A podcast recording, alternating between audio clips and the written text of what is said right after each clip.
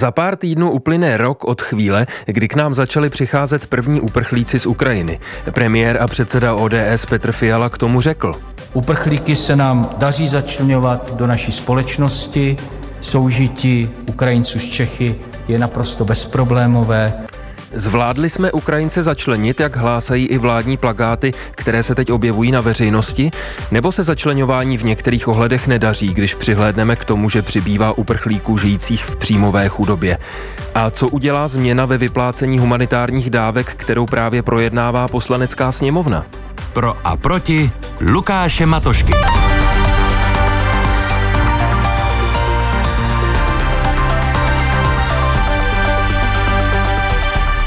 Našimi hosty jsou ředitelka Združení pro integraci a migraci Magda Faltová. Dobrý den, vítejte v našem studiu. Dobrý den. A místo předseda sněmovního výboru pro bezpečnost, poslanec Hnutí stan Martin Exner. Dobrý den vám do sněmovního studia. Dobré ráno. Dámo a pane, úvodem mám stejnou otázku na oba. E, poprosím vás vlastně v průběhu celého pořadu o stručnější odpovědi, ať stihneme probrat různé aspekty. Začněme od vás, pane poslanče Exnere. Jak se zatím podařilo začlenit ukrajinské uprchlíky? Tak já si myslím, že vlastně, když si vezmeme v potaz to obrovské množství, které přišlo během prakticky dvou měsíců, tak si myslím, že je vlastně zázrak, že ti lidé nespali v parku a nežebrali někde na ulicích. Já si myslím, že jsme to zvládli jim poskytnout velice důstojné podmínky a v rámci našich možností si myslím, že to dopadlo opravdu velmi dobře. Děkuju. Paní ředitelko Faltová, jak se ukrajinské uprchlíky zatím podařilo začlenit podle vás? No, eh, myslím si, že ta eh, první fáze, o které pan poslanec mluvil, se podařila. Ta registrace, poskytnutí toho základního eh, nezbytného nutného bydlení. Ehm, ale ty výzvy, které před náma stále jsou, jsou v oblasti té dlouhodobé adaptace, integrace. A tam si myslím, že máme ještě před sebou hodně práce a že jsou některá témata a oblasti, kde se to daří o něco méně. Díky i vám za úvodní odpověď a hned všechno rozebereme. Zaměřme se tedy na jednotlivé aspekty začlenování ukrajinských uprchlíků. Podívejme se nejdřív na jejich zaměstnanost. Ta podle dostupných čísel postupně roste. Konkrétně podle průzkumu organizace PEC Research pracuje polovina z těch, kteří byli ekonomicky aktivní na Ukrajině. Nesvědčí to o tom, paní ředitelko Faltová, že se začlenování daří? Myslím, že na to není jednoduchá odpověď. Svědčí to o tom, že je tu určitá motivace těch lidí pracovat, eh, že jsou tu některé pracovní příležitosti, ale je potřeba se na ta data podívat ještě podrobněji. A to tedy eh, zase říká, že jsou to většinou nekvalifikované profese, což už pro některé, kteří už jsou tady poměrně dlouho, vlastně skoro ten rok, ehm, prostě není dobré, že se jim nedaří uplatňovat tu ehm, tu svoji kvalifikaci. Uh-huh. A e, zároveň e, jako v terénu vidíme, že jsou lidé, kteří si vydělají opravdu velmi málo a díky tomu žijí v té příjmové chudobě. Takže uh-huh. úspěch to je, určitě je to pozitivní trend, ale myslím si, že se musíme dívat také na kvalitu toho zaměstnání a dodržování zákonníku práce. Přestože zaměstnanost ukrajinských uprchlíků roste, tak a teď to připomněla i paní ředitelka Faltová, podle stejného průzkumu od leta přibylo to poměrně výrazně uprchlíků, kteří právě žijí v příjmové chudobě. To, mm, pane poslanče Exnere, není úplně dobrá vizitka toho, jak zvládáme začlenovat, ne? No tak já si myslím, že problém je určitě jazykový, s tím bychom mohli pomáhat asi více, to s tím souhlasím. A samozřejmě máme e, nízkou nezaměstnanost, takže jsou určité povolání, no ale je samozřejmě určitá výseč. Já si myslím, že je velice omezená možnost, jak eh, rozšířit tu nabídku zaměstnání pro eh, ty uprchlíky ze strany vlády. Ne, neumím si úplně představit, jak bychom to mohli dál podporovat. Možná tedy buďme konkrétní. Zaznělo tady taky, že uprchlíci dál často pracují eh, v manuálních nebo pomocných profesích, ačkoliv řada z nich má poměrně vysokou kvalifikaci. Proč se nedaří je úměrně jejich kvalifikaci využívat na českém trhu práce, pane poslanče Exner? To se přiznám, že nevím. Možná, jestli paní ředitelka nám řekne, nevím. Paní ředitelko Faltová? Jako myslím si, že to je dlouhodobě strukturální problém eh, v tom, že to uznávání těch kvalifikací je poměrně složitý proces, na který je potřeba poměrně hodně dokumentů ehm, a není úplně jednoduché pro, eh, pro uprchlíky si je získat, projít tím kolečkem bez nějaké důležité podpory, která, na kterou není příliš kapacit. Zároveň se ukazuje, že zaměstnavatelé nejsou příliš ochotní investovat do toho jazykového vzdělávání. K tomu jazykovému vzdělávání se určitě dostaneme. Teď pokud dovolíte, bych ještě zůstal u otázky uznávání kvalifikací ukrajinských uprchlíků. Pane poslanče Exnere, není problém v tom, že jsme jako Česko vůči uprchlíkům možná až moc byrokratičtí, že jsme vlastně moc nezjednodušili uznávání jejich kvalifikací tak, aby se mohli uplatnit eh, v profesích podobných těm, které vykonávali doma na Ukrajině? Nedovedu posoudit, jak, jak to můžeme zjednodušit. Já si myslím, na druhou stranu samozřejmě musíme zvažovat, že musíme udržet určitou kvalitu. Jestli třeba mluvíte o zdravotnických a dalších profesích, tak tam zase je potřeba právě vnímat i tu stránku té kvality, že ty byrokratické procesy nejsou samoučelné, ale mají prostě eh, za účel držet eh, kvalitu, kterou musíme garantovat těm klientům služeb, které ti lidé budou poskytovat. Tak paní ředitelko Faltová, skutečně asi jsou profese například ve zdravotnictví, u kterých asi není úplně možné to uznávání kvalifikací úplně zjednodušit, protože by to nebylo v zájmu nikoho. Um, myslím si, že to je více k diskuzi, protože zrovna to téma zdravotníků a lékařů a uznávání jejich vzdělání um, je dlouhodobě, dlouhá léta pod velkou kritikou uh, těch lidí, kteří do toho zdravotnictví přicházejí. A e, myslím si, že právě to, že přišli uprchlíci z Ukrajiny, otvírá příležitost se o tom bavit e, prostě více Eh, do hloubky a hledat cesty, jak to zjednodušit. Tedy dovedete si představit určité zjednodušení uznávání kvalifikací i uvnitř zdravotnictví? Ano. Pane poslanče Exnere, co na to říkáte? A možná nemusíme mluvit jenom o zdravotnictví. Je tady přece celá řada profesí, kde by se možná dalo to uznávání kvalifikací zjednodušit, tak aby se Ukrajinci u nás na trhu práce mohli lepší uplatnit a nedělali právě ty manuální nebo pomocné profese, byť jsou třeba kvalifikovaní já s tím určitě souhlasím. Já, když o tom tak přemýšlím, tak si myslím, ono to možná bude i tím, že ti Ukrajinci si myslí nebo doufají, doufáme všichni, že tady nebudou jako neomezeně dlouho, dlouhou dobu, ale že prostě možná se ani nevyplatí na nějakou kratší dobu. Doufáme, že se budou moci vrátit, že Ukrajina. To jste takový optimista, zvítězí. pane poslanče, tak, že si myslíte, že... že ta válka brzy skončí? No tak já bych si to přál. Samozřejmě, ano, máte pravdu, že i o světových válkách si na začátku mysleli, že budou trvat měsíce a bylo to několik let, ale věřím, že nebude to na věky, takže jo, i třeba na rok, na dva, nevím, jestli se vyplatí těm lidem eh, nějakým způsobem zvládat nějaké jazykové a další zkoušky a, dělat si nějaké doplnění, nevím. Paní ředitelko Faltová, tak vzhledem k tomu, že nevíme, jak dlouho tady ukrajinští uprchlíci budou, dá se předpokládat, že řada z nich se bude chtít vrátit domů na Ukrajinu, jakmile to bude možné. Dává smysl přistupovat k ním jako k někomu, kdo tady zůstane na pořád a dělat opatření přiměřená tomu? Já se domnívám, že ano. My předpokládáme, že zhruba jedna třetina lidí, kteří přijdou, tady zůstanou. Um, jedna třetina bude tak jako pendlovat mezi těmi státy a, a ta poslední část se vrátí tedy. Ale myslíme si, že jsou prostě opatření, jako je znalost jazyka, uh-huh. snaha začlenění na trh práce, která se mají stavět na celou tu komunitu, protože to přináší pozitiva jak Ukrajině v případě návratu, tak České republice um, a ty příležitosti tady prostě vznikají. Takže a, a zároveň ten stát by měl požadovat a požadovat požaduje tedy nějaké základní kompetence, i když ti lidé tady budou na kratší dobu. Opakovaně tady zaznělo téma znalosti jazyka, tak se na to zaměřme. Eh, pokud jde o znalost češtiny, tak ta se sice mezi ukrajinskými uprchlíky postupně zlepšuje, ale podle toho už zmiňovaného průzkumu od organizace PEC Research eh, víc než třetina eh, ukrajinských uprchlíků neumí česky vůbec. Pane poslanče Exnere, nemůže stát udělat víc pro to, aby se dobře česky naučili všichni uprchlíci? Ano, může. Já si myslím, že i právě v tom Lex Ukrajina je zahrnuto to, že vlastně chceme právě e, trošku e, pošťouchnout, abych tak řekl, ukrajinské uprchlíky právě do toho zapojení pracovního procesu, kde určitě ten jazyk se naučí. Myslím si samozřejmě, že vlastně dvě třetiny, pokud mám dobré informace, ukrajinských žáků se vzdělává dálkově ukrajinsky a nemají tudíž eh, žádný kontakt se svými českými vrstevníky, tak to bychom měli napravit, měli bychom je nějak motivovat, aby jednak šli více do českých škol a jednak, eh, aby měli potom mimoškolní zájmové aktivity, různé kroužky, výlety a podobně. A tím by se zase Eh, více naučili česky, což samozřejmě mohou pak doma i předávat eh, těm rodičům nebo matkám zejména.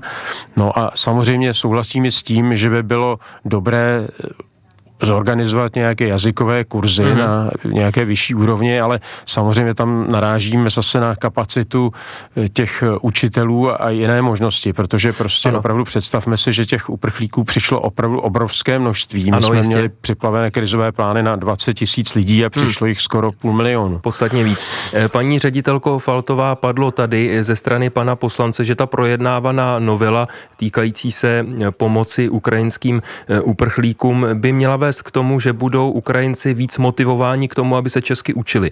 Bude mít takový efekt? No já myslím, že my se tady dlouhodobě eh, se státem neschodujeme na tom, že nějaké zpřísňování a sankce motivují lidi ke vstupu na trh práce nebo k nějaké vyšší aktivitě třeba v oblasti vzdělávání.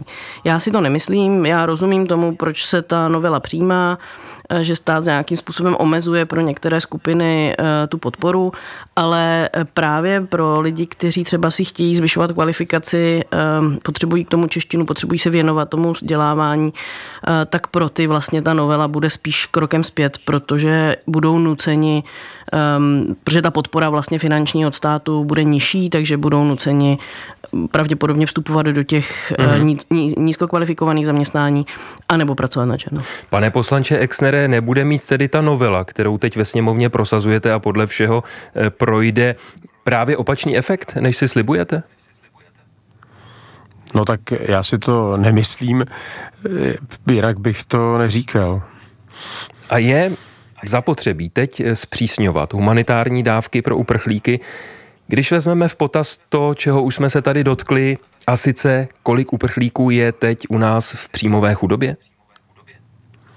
Ne, tak my se musíme podívat na jednu věc. Je nějaká ideální situace, ale na rozdíl od neziskových organizací my musíme pracovat s nějakou politickou průchodností, se státním rozpočtem, s náklady, s nějakou predikcí právě, jak jste zmiňoval, na jakou dobu tu ti uprchlíci budou já se domnívám i právě po roce, že někteří ti lidé se už mohli tu češtinu trošku naučit, určitě se ji naučili, e, mohli se trošku zorientovat, takže mohou lépe, řekněme, pomoci při tom, jak to tady zvládáme právě tou účastí v eh, tom pracovním procesu, i v tom, jak si můžou najít byt. Jsou to prostě lidé, kterým jsme poskytli velmi podobné podmínky, jako mají Češi v nějakých nepří, nepříznivých situacích, takže myslím A když si, tedy že mají je... podobné podmínky, čím si vysvětlujete,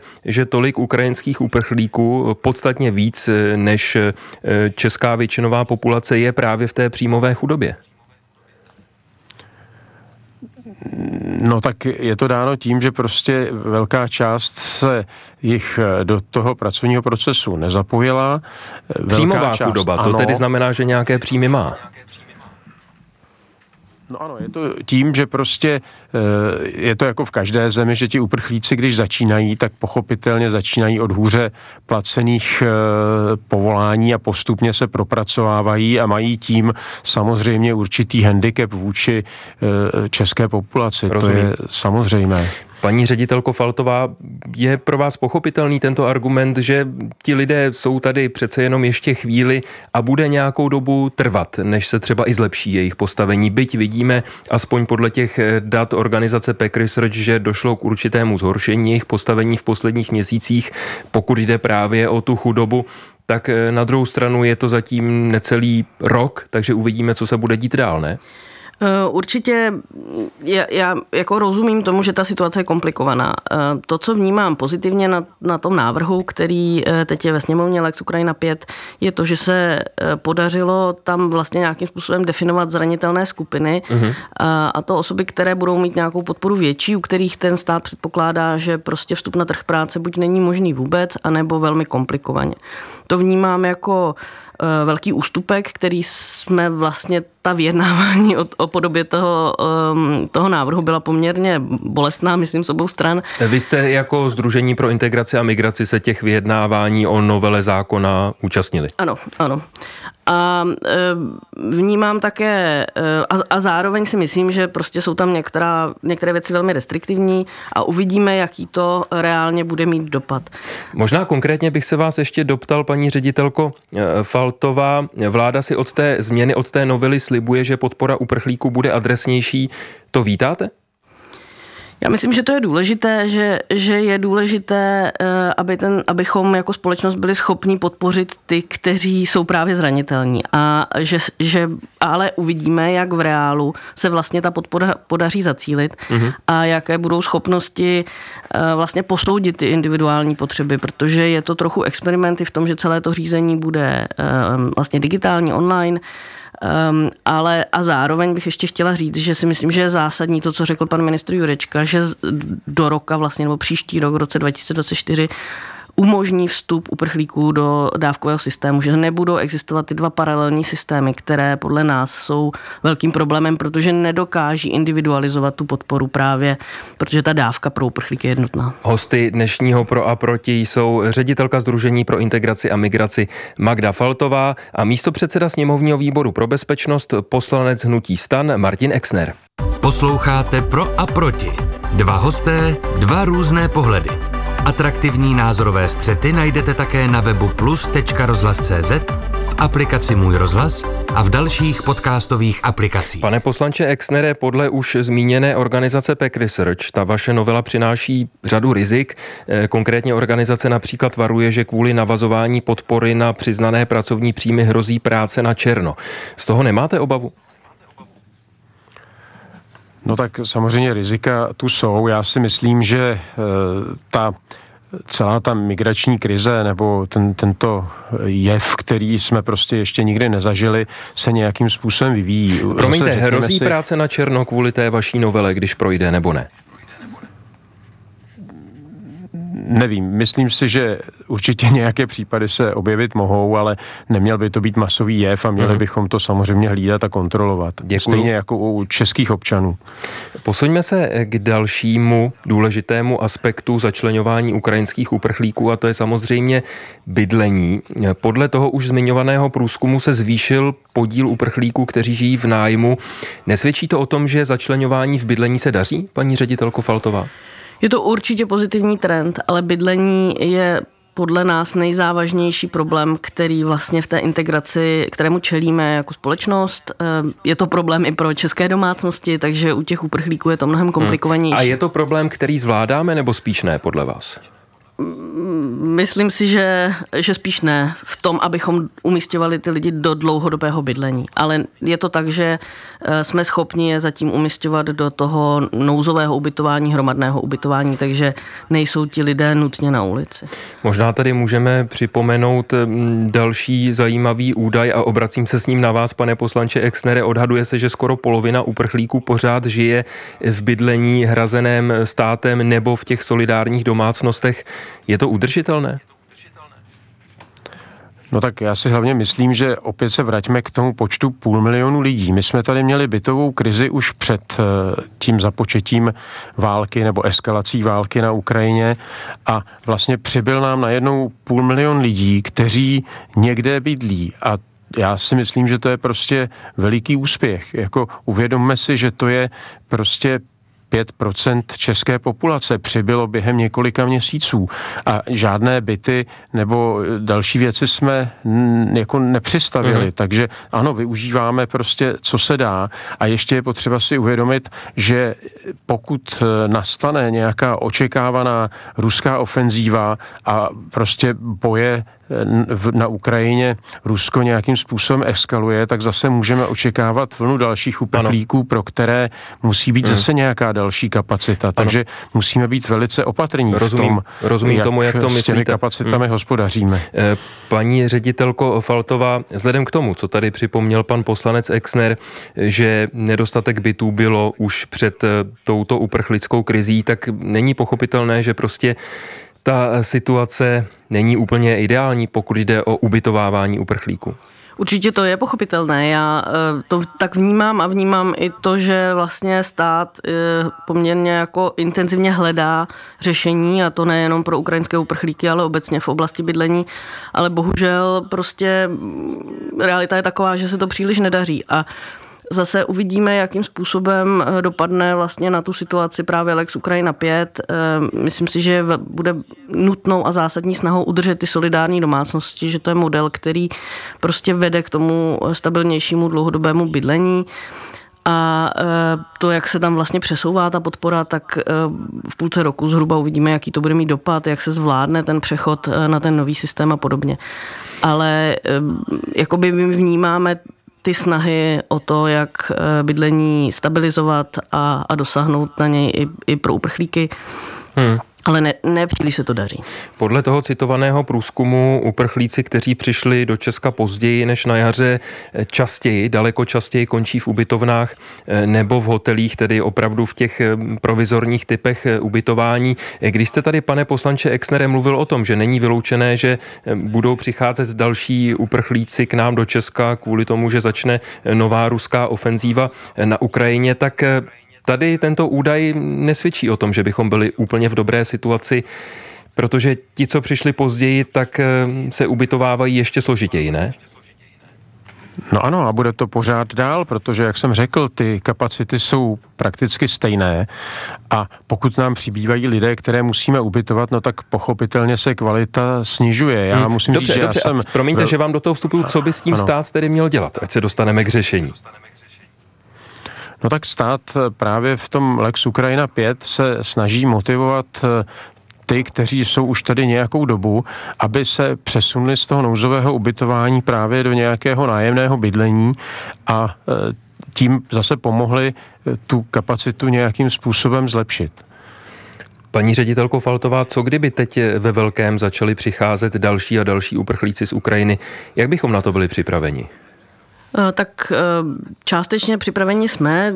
Ty krizové štáby se vlastně snaží držet nějakou kapacitu volnou a připravenou. Pokud by eh, ta ta vlna nebo ten příchod lidí byl opravdu velký, tak bychom se dostali pravděpodobně zpět k nějakému velmi nouzovému, nouzovému bydlení. Zároveň je potřeba si uvědomit, že je tu sice vydáno skoro půl milionu dočasných ochran, ale není to tak, že, že všichni ti lidé jsou na území. My odhadujeme, že to zhruba 300 tisíc lidí, uh-huh. kteří tu zůstali. Takže... Tedy ne půl milionu, jak říkal pan poslanec Exner, ale podle vás jen v uvozovkách 300 tisíc? Ano, jen je opravdu hodně v uvozovkách, je to stále jako vysoké číslo. Chcete nějak eh, komentovat ten eh, odhad, kolik je tady uprchlíků, pane poslanče Exnere? Ne, nechci, ale tak je potřeba ještě si říci, že i v, těch, v tom rozmezí určitě jsou lidé, kteří třeba dočasně se vrátí na Ukrajinu, jedou tam třeba pro nějaké, já nevím, staré příbuzné hmm. a podobně, nebo si tam něco zařídit a zase se vrátí. Takže ono se to opravdu velmi těžko odhaduje a i ano. právě proto zase v Lex Ukrajina 4 bylo to, že vlastně ty lidé se musí znovu potvrdit tu registraci, abychom měli přehled, kolik jich je skutečně je. Hosty dnešního pro a proti byli místo předseda sněmovního výboru pro bezpečnost poslanec Hnutí stan Martin Exner a taky ředitelka Združení pro integraci a migraci Magda Faltová. Dámo a pane, jsem rád, že jsme probrali, jak doufám, aspoň nejdůležitější aspekty začlenování ukrajinských uprchlíků v Česku. Moc vám děkuji za zajímavou debatu. Děkuji za pozvání. Děkuji za pozvání a hezký den. A od mikrofonu se loučí Lukáš Matoška. Dnešní diskuzi pro a proti najdete také na webu plus.rozhlas.cz v aplikaci Můj rozhlas a v dalších podcastových aplikacích.